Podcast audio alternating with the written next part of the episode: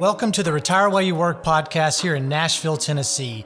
We believe the concept of retirement in this country is fundamentally broken. We work ourselves to death and we miss out on so many of life's precious moments. I'm David Adams. I'm Carson Odom. I'm Miles Zuger. And together, as a team of certified financial planner professionals and CPAs, we're committed to helping free others from this antiquated mindset, using our three-bucket approach to managing money and finding creative ways to live now and retire while you work. Join us as we discuss a variety of financial topics and ways to help us change the way we think about time and money and which one of these is the true currency.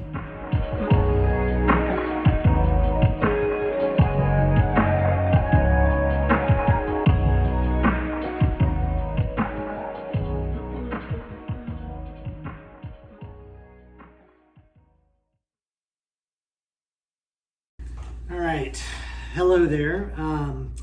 Well, the last couple of months have not been any fun. So let's talk about it. I want to share some things on my mind, whether you are a client of mine or you're out there as a do-it-yourself investor, which I know is scary during times like this. And as I speak right now, the S&P is down somewhere between 20 to 25%, depending on the day. Technology and the Nasdaq down more like 30 to 35%, and then you have bonds, gosh, they're down 10 to 12%, and there's nowhere to hide. So cash is paying next to zero. Cost of living is up 10%, maybe more like 40% if you are talking about staples and things like gasoline. There's still a war going on. Housing prices are at record highs. My gosh, mortgage rates have gone up almost double in the last couple of months. Boy, this really sounds like it's going to be an uplifting video, doesn't it? No, just bear with me. Hang with me for a minute. So in 20 years of doing this, I just want to say that I haven't seen this recipe of ingredients all at once. And it's easy to say to yourself or to me, hey, David, why wouldn't we or why didn't we just pull our money and go to cash and wait this thing out, right? I don't see anything ahead and there's no hope for the market coming back, that sort of thing. Look, I get it. I do this every day, and the majority of my personal net worth and wealth is also in a portfolio just like you. And I have those same feelings, and I'm not immune. I'm not numb to that. I feel the urge and the temptation to make a move that goes against the fundamentals of sound financial planning. The difference is I'm simply conditioned and trained and able to be more robotic, if you will, when it comes to the discipline during a recession like this. And yes, I will say, I don't care what the media labels it. Is it a recession? Is it not a recession? We're likely in a recession right now. And by the time they do call it a recession, the market's usually, it's already past it. And it's already started rebounding and moving on to the next bull market. So I just don't care about the label. But regardless, I listen to smart people every day, and half say that this is another 2008 and half say the market's going to new highs soon. No one knows. I don't know.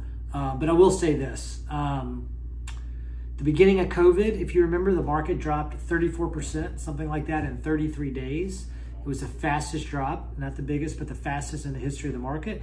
Clients who added money during that time when it was scary, they did really, really well.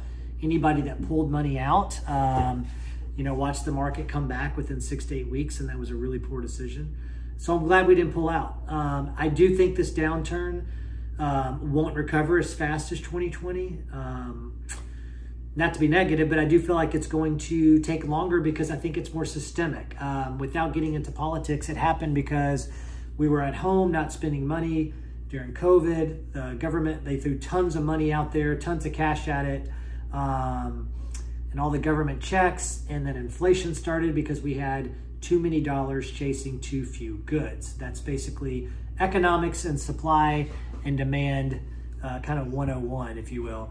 And I know these market dynamics probably feel worse to you during the early days of COVID, but still consider, if you can, adding chunks of money along the way and any excess cash or savings or bonuses into the market if you can. And if you can't, because you're not able, or if you're retired, I get that.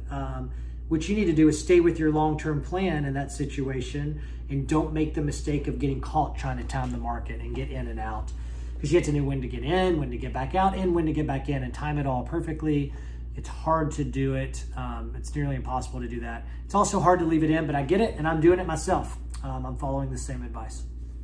So we don't know exactly what direction the market is going to go in and when, but I will say here's what we do know. Let's talk about that. The market's going to come back, and likely the market probably will test some more lows before it tests new highs. And so if you remember when COVID started, the Dow, I think, had gotten as high as like 30,000. It fell to around 18 or 19,000 for a minute, which was a big drop. And then it went back to 37,000 or so to hit a new high. And as I speak today, it's 29, 30,000, somewhere around there. So even if the market were to drop to 25,000, it may have to do that. That may be necessary before it's able to hit the next high at, let's say, 40,000 and hit the next cycle. So just remember that. I'm trying to think what else. Oh, so while we didn't try to time the market, let me tell you some things that we did do for our clients and we continue to do. We made changes. We adjusted our models. We adjusted our energy holdings. We added some alternatives to replace some of our bonds, and all these changes, they helped some. I'm glad we did them. They made a difference. But sometimes as advisors, us telling clients, hey, you are only down right now 19% and the market's down 25%. That doesn't feel too good, but let me say this. It does matter.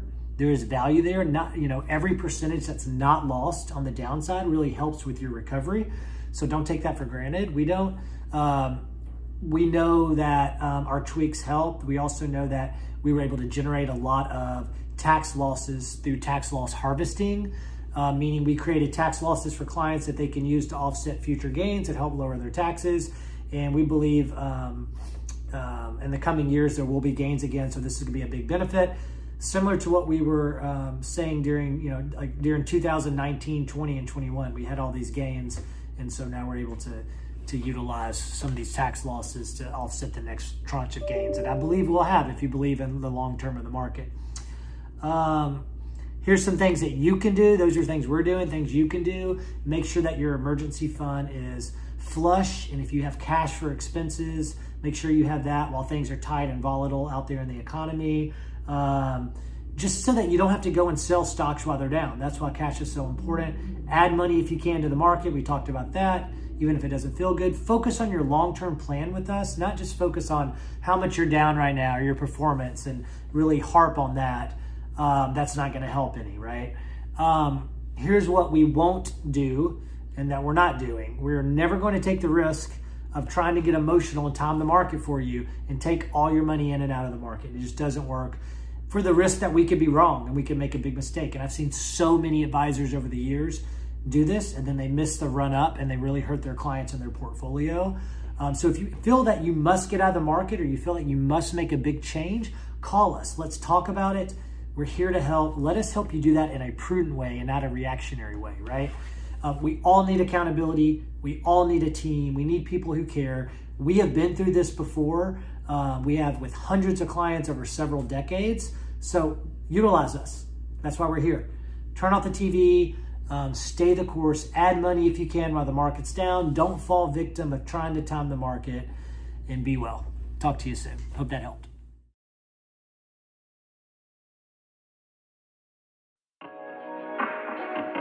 Thanks for listening to another episode of the Retire While You Work podcast. I'm David Adams, and I hope you'll continue to join us as we discuss creative ways to manage your time and money.